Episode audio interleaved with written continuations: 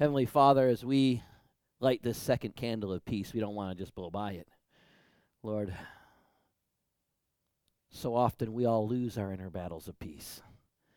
So, God, this morning, no matter what, I pray that we would get peace from God, have peace with God, and walk out of here today with the peace of God.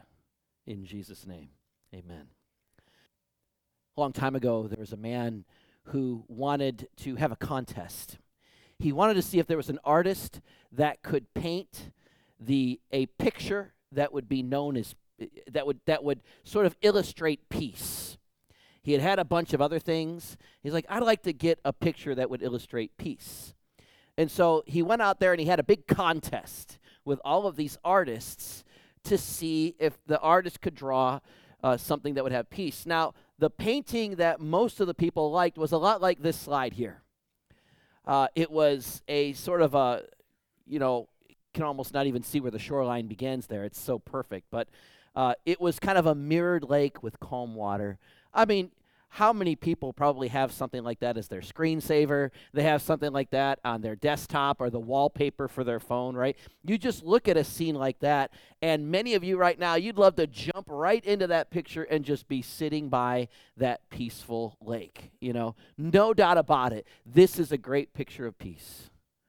But then, an artist came up and he wanted to win the contest. There was a prize to this contest. An artist came up and said, I believe I have the winner. He painted a vastly different picture.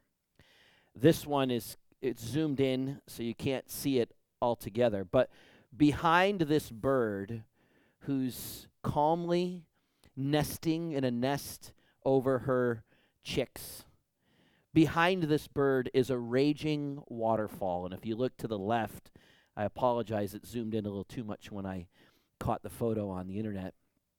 There's dark, gloomy clouds with storm and lightning, and all of this, you know, sort of tumultuous waterfall cascading down upon the rocks. And a small tree, kind of clean, you can't see it again in zoom, but a small tree clung to the rocks at the edge of the falls, and on one of the branches, a little bird had built a nest. And here was the interesting thing about the bird the bird is content and undisturbed even in the midst of the stormy surroundings. She rested on her legs, her eyes rolled over, and her wings ready to protect. You see, she manifested peace that transcends all earthly turmoil. Sure, I'd love to jump into the picture with the lake and the calm lake and everything like that, but you know what the problem is? That's a moment in time. That's not real life. That's we go on vacation and maybe we find that for a second. But the picture you're seeing right now, that's real life. How do we find peace with the waters raging around us? with the storm clouds raging around us, with the lightning and the booming and all the all the storms of life raging around us. This guy, he won the contest because the sponsor of the contest said, "Now that is the most realistic version of peace right there." That bird, content and undisturbed, clinging to a tree that's growing out of the cleft of a rock while the thunderous water and gloomy clouds lay overhead. You see, true peace can be experienced amid the chaotic when we recognize that peace is not in our circumstances, peace is in God's faithfulness to us. Since the year 3600 BC, our world has known only 292 years of peace. Think about that for a moment. During this period, there have been 14,531 wars. That's a lot of wars. We, we, we are warlike people. you know, I, I mean, I'm not saying us personally, but we and humanity, since 3600 BC, we are warlike people. We have killed off 3.6 billion human beings because of war. To put it this way, for every thir- for every one year of peace, we've had 13 years of war. When I look at statistics like that, I think to myself, humanity is broken. Humanity has problems. We don't like to admit it because maybe we're not that problem. You know, we're, we're not going to war. We're not beating people up. We're not doing all of these things. But the fact of the matter is, this is an exaggerated, you know, uh, this is an exaggerated portrayal of something that is indicative to all of us. We live lives and we struggle for peace because so often we lose our inner battles and give in to worry and fear. We may not always be at war or fighting with people, but the lack of peace is still one of the number one things I hear from people when they talk about their struggles in life. In the Old Testament, the Old Testament is filled with wars and lack of peace. In fact, it was filled with it so much that they were constantly crying out for some king or some judge or some military champion to come and save them. Isaiah, in the ninth chapter, he writes this beginning in verses 6 and 7. Obviously, we think of these verses in terms of Christmas, but for Isaiah, this was his champion to come and free Israel from all of their endless wars and threats to their freedom.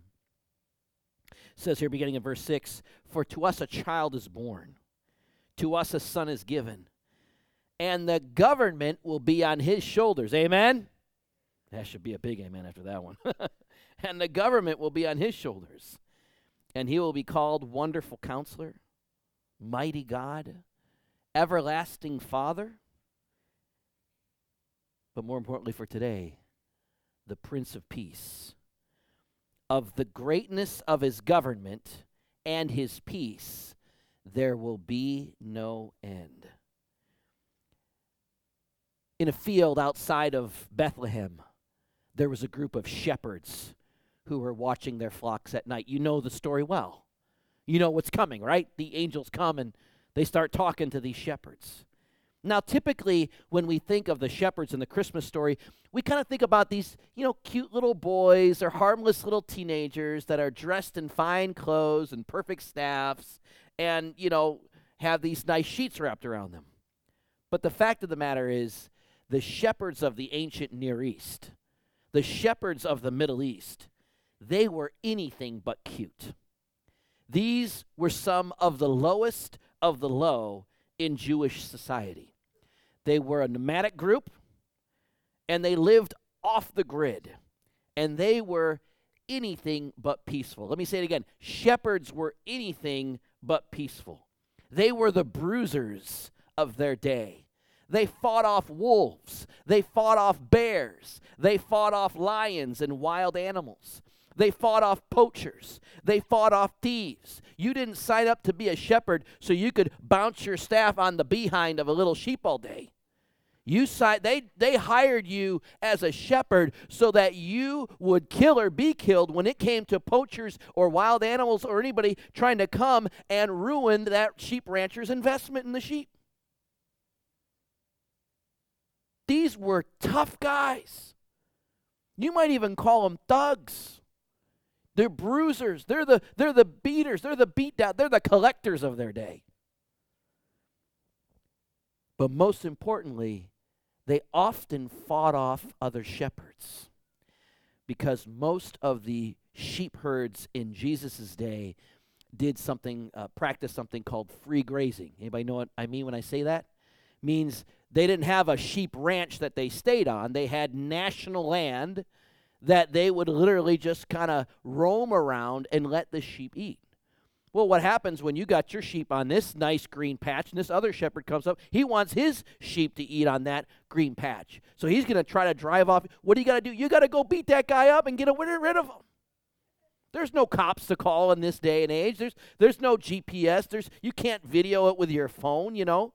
You've got a staff, he's got a staff. Whoever can't get up is the one whose sheep is going to be gone at the end.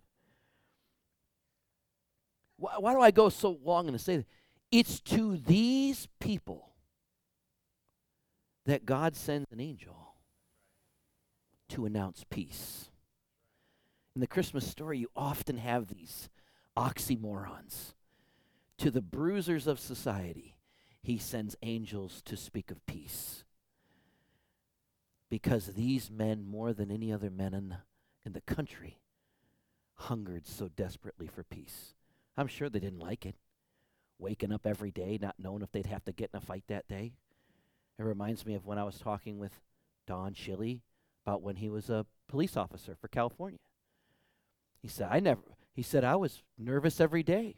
I was fearful every, not fearful, but I mean nervous and concerned. And, you know, every day I'd never know. I could be fighting some guy, I could be in a shootout, I could be in the, you know, it was a good, it was a good job, but it was a job. It was, you knew what you're getting into. You might have to take care of business. That's what these folks were in. So when the angel came and said, the Prince of Peace is coming, that perked their attention. That got them thinking. These tough single men, probably without children, who lived by a kill or be killed code, it was a notion they could barely believe. I think it's a notion we barely believe. Because we so often lose those inner battles of peace, we wonder if peace is even attainable. Let me, we'll go back to the story here in Luke chapter 2, verses 8 to 14. It says here, beginning in verse 8 And there were shepherds living out in the fear, fields nearby, keeping watch over their flocks at night. An angel of the Lord appeared to them, and the glory of the Lord shone around them, and they were terrified. But the angel said to them, Don't be afraid. I bring you good news that will cause great joy for all the people. For today in the town of David, a Savior has been born to you, and he is the Messiah. He's the Lord. And this will be a sign to you. You'll find a baby wrapped in cloths and lying in a manger. And suddenly, a great company of the heavenly hosts, one angel's enough to freak them out. Can you imagine a whole sky filled with them? Appeared with the angel, praising God and saying, Glory to God in the highest, and peace to his people on whom his favor rests. Notice the first words spoken to the shepherds. This is key. If you remember nothing else, remember this. The angel said to the shepherds, Do not be afraid. Do not be afraid. Lack of peace often has to do with an overabundance of fear. Where in your life do you have an overabundance of fear? I can tell you don't have a lack of peace. If that's wherever wherever that overabundance of fear may be for you, that's where the peace is leaking out of your life probably faster than you can get it sometimes. We fight because we're afraid. We quarrel because we're afraid. We argue because we're afraid. So the first words spoken over the shepherds, and I believe to us today, are do not be afraid. Though you may be facing a painful situation, do not be afraid. Though you may be facing an unfavorable diagnosis, do not be afraid. Though you may be struggling to restore a relationship, do not be afraid. Maybe you're anxious about circumstances you cannot change and you cannot control. God still says, do not be afraid. You ever have somebody come up to you and say, I have good news for you and I have bad news for you, right? I hate it when people do that. Because what's the inevitable question that comes next? Which one do you want to hear first, right? You know, and how many of you almost always you pick the bad news first so you can end on a good note, right? Come on, lift your hand. Bad news first and on a good note, right? How many of you are like, give me the good stuff first, and, and if it's that good, I really won't care about the bad. How you know, you're that person, all right? I hate that question. And one time I was with somebody and they were asked that question. I was helping them out in church.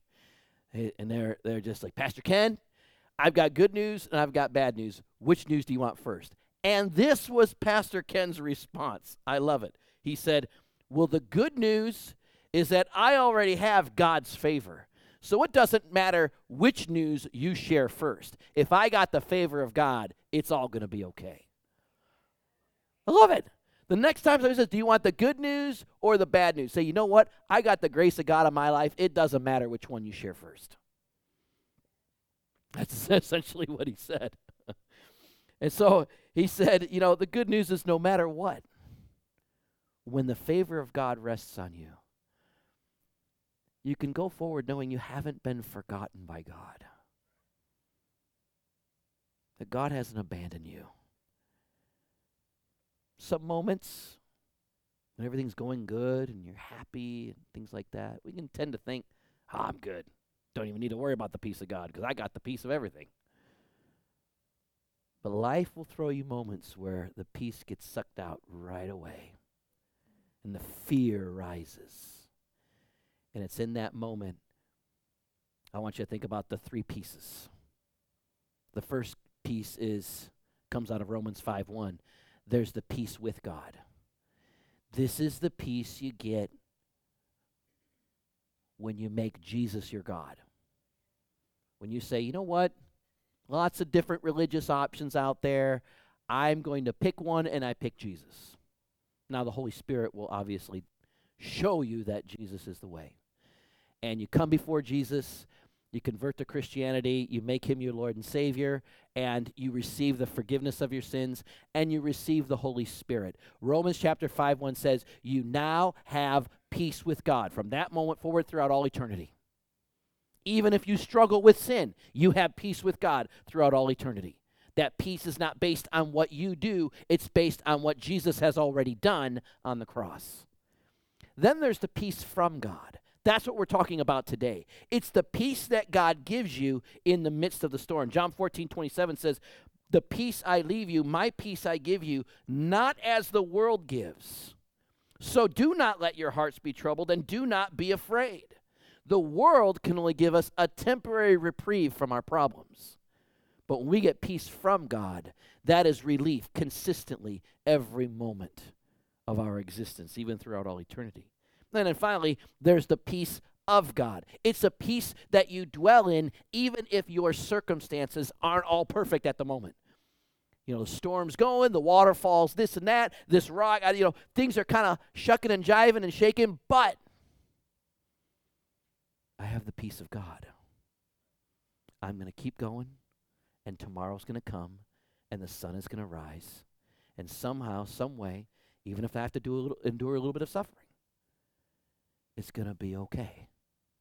It's going to be okay. If you have a discussion sheet go ahead and pull it out and just flip it real quick. And i'm going to give you four quick points. And then we're going to close with with uh, a christmas carol again. Point number one is this Peace is found in the presence of God. Peace is found in the presence of God. Now, let me tell you something. I'm not incredibly old. I'm 47. But when I was 44, I preached on this subject with the Gifts of the Spirit series. Some of you were here then. Uh, it was in 2018. And when I preached that series, I gave you the definition of peace. I said, Peace is the absence of inner conflict. And I, I mean, I, I stood by that, preached it, loved it. And you know what the problem is? I was wrong. I tell you that right. It happens. Thank you, Mark. I was wrong. I'm sorry if for the last three years you have taken that as your definition of peace. Yes, that is a portion of it. That is an understanding of it. That is one way to see it. But let's face it, you can still have peace in the midst of conflict. Peace is not dependent upon the absence of conflict. Why? Because my new definition of this peace is the presence. Peace is the presence.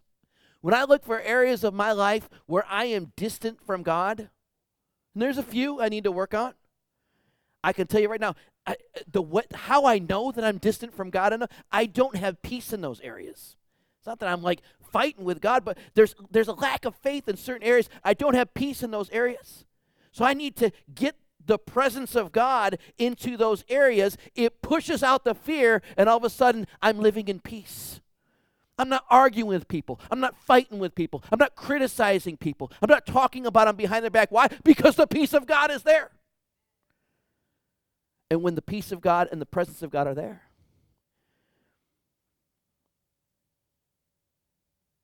all of a sudden the worry and anxiety and fear gets drained out by the confident assurance and the presence of God. Pick one. Pick one of the biggies finances. Can be a lot of lack of peace this time of year in finances. And believe me, when people get freaked out about finances, they can start being mean to other people. Husbands and wives, kids, coworkers, friends, even me. What we need to do is merge the presence of God where the lack of peace is. It drives out the fear and worry, and we are left with a confident, joyous faith that even if everything isn't worked out yet, God's got this. And I can ha- live in the peace of God with Him. Amen? Number two,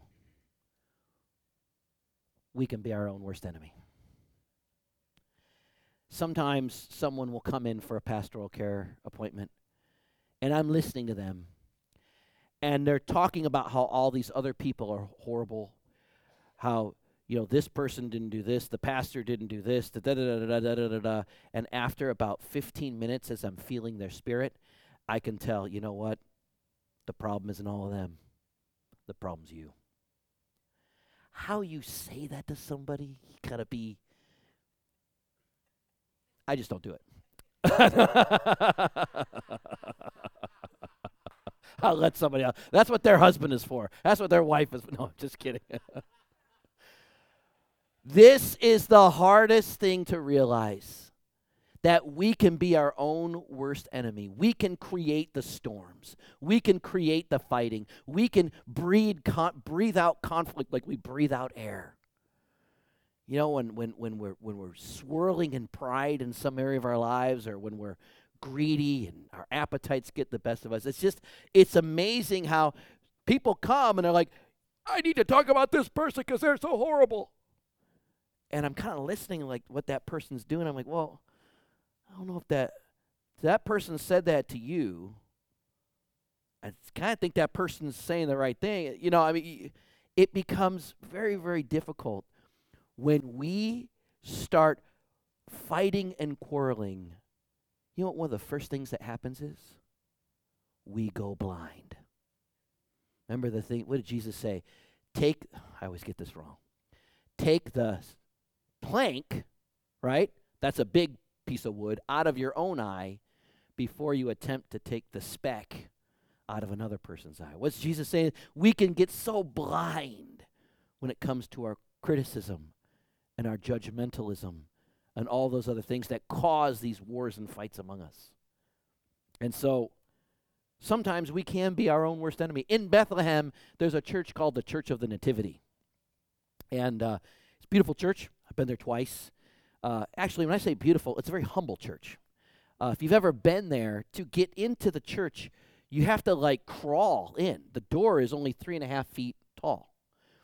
The reason why they built the door so small is when the Europeans uh, began to travel uh, like they did in the in the 18th and 19th centuries, uh, these English nobles and English kings, they would not dismount before coming into the church. So they would ride their horse right into the church, look around, try to see the place that Jesus was born, and they wouldn't dismount. Their their people would dismount, but they would stay mounted as sort of a a, a sign of royalty. Well, this really irked the priests who were taking care of the church. So what they did was brilliant. They got brick and mortar. They mortared up the door. So now the door is only three and a half feet tall. Do you know what you got to do to get into the church at Bethlehem? You have to bow. You have to bow. There's a lesson in that story if you think about it. Sometimes we have to get off our high horse to get into the presence of God. Number three,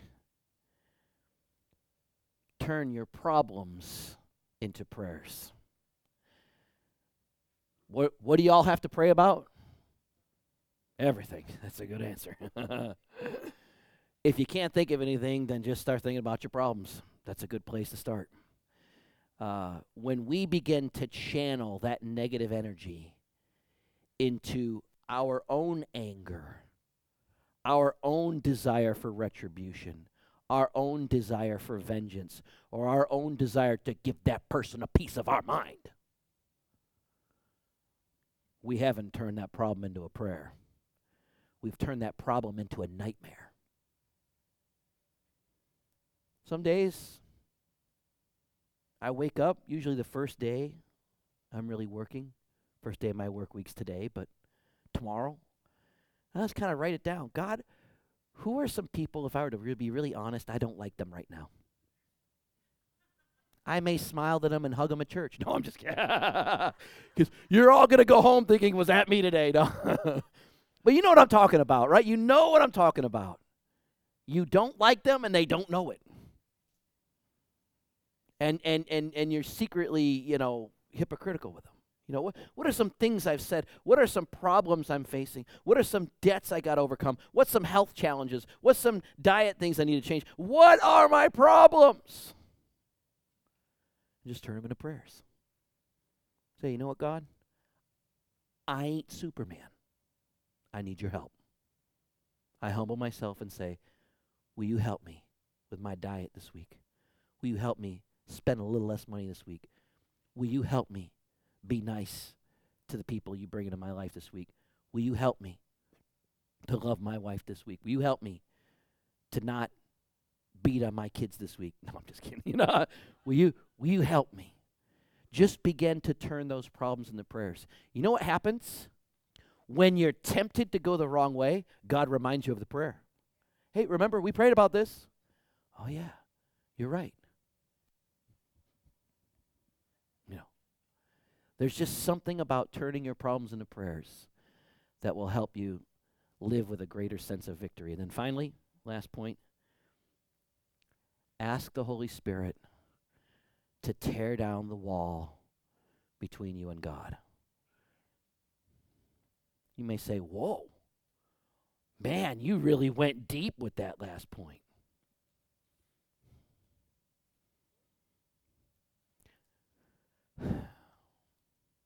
When we get mad, when we get angry,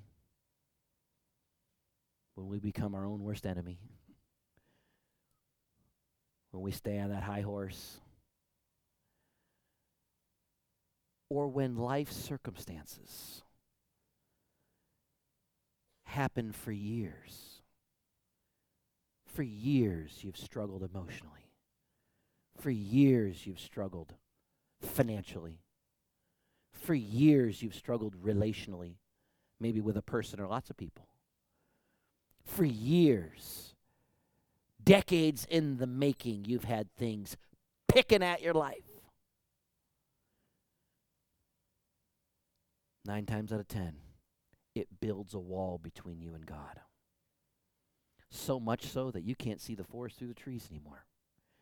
You're not even sure who God is. You just know what He hasn't done for you for 10, 20, 30, 40 years.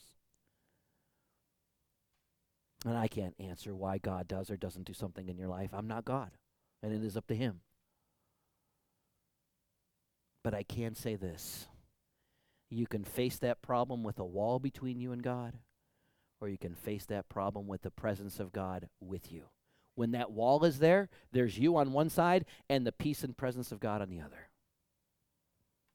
You've just made it worse for yourself, whatever it is you're facing. Ask the Holy Spirit, you know what, God, in this issue of my life, I have a wall between us. It may not be every issue. There's lots of areas me and God are just fine. But if I were to be honest, there's a few. I may not even have a full wall yet, but I have a half wall and it's getting a little higher every year. The prayer you may need to pray before you go to bed tonight is this God, I need you to tear down the wall that's separating us in this area of my life. Because I need your peace. There was a man by the name of Alan McCutcheon.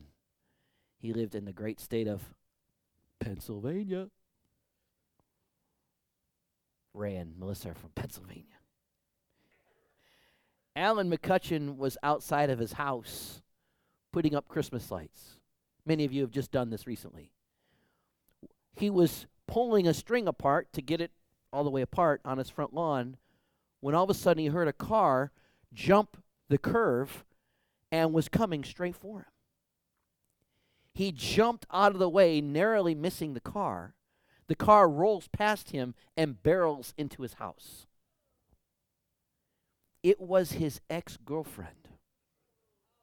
And she was trying to kill him. Yeah. The cops come. And they haul her off. It's attempted vehicular homicide. You go to jail for that. He's sitting there scratching his head.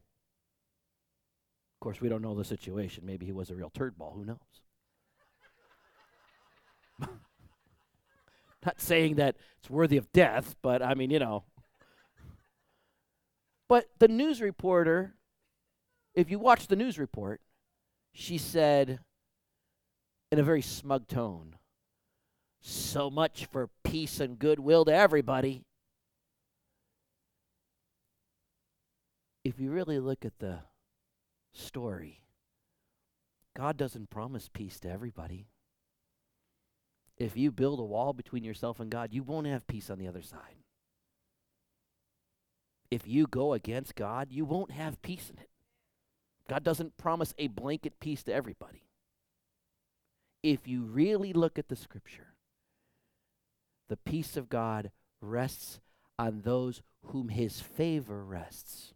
That's the scripture. That's the scripture in Luke 2. I'll reread it for you. Where is it? It says, Glory to God in the highest, and on earth, peace to those on whom his favor rests. Don't you want to be one of those on whom God's favor rests? Okay. It's very easy because it's not based on anything you can do. Save one thing humble yourself before Jesus. Ask him to forgive you and ask you to pour ask him to pour his grace upon you. And now you just have access to peace. Now you have that access to peace. You know, that's why pagans used to sacrifice their children. We think they were just idiots. Well, they were idiots. They're far worse than idiots, they're murderers. They sacrificed their children because they were taught by those pagan priests if you do this, you will appease the God and you will have peace. So they would sacrifice their children in order to get peace. You know what the beauty of Jesus is? We don't have to kill anybody to get God's peace. Somebody already died so that we could have peace. And his name is Jesus. The only thing we have to kill to get peace is our own pride. And you can spend the rest of your life trying to kill that beast. Or you can ask God to kill it for you. People can only give a temporary peace. Peace is not found in people, peace is found in a person, the person of Jesus Christ, the Prince of Peace.